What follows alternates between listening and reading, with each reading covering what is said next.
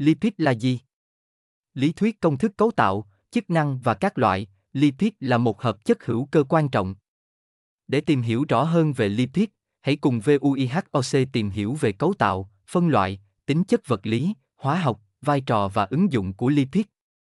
Từ đó áp dụng với một số câu hỏi trắc nghiệm kèm đáp án qua bài viết sau, mục lục bài viết 1. Lipid là gì? 2. Công thức cấu tạo lipid 3.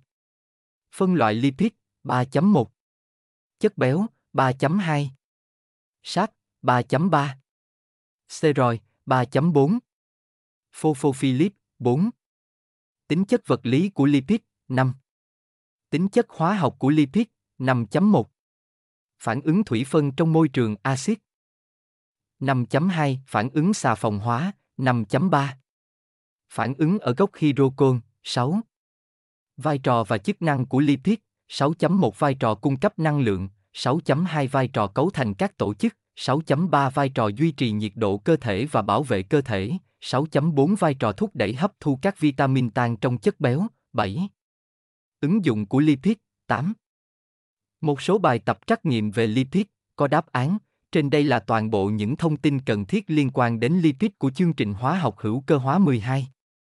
Đây là một phần kiến thức rất quan trọng của chương trình ôn thi đại học và yêu cầu các em phải nắm thật vững. Chúc các em ôn tập tốt. Ngoài ra, em có thể truy cập vào trang web vihoc.vn để nhận thêm nhiều bài giảng hoặc liên hệ trung tâm hỗ trợ để được hướng dẫn chi tiết nhé.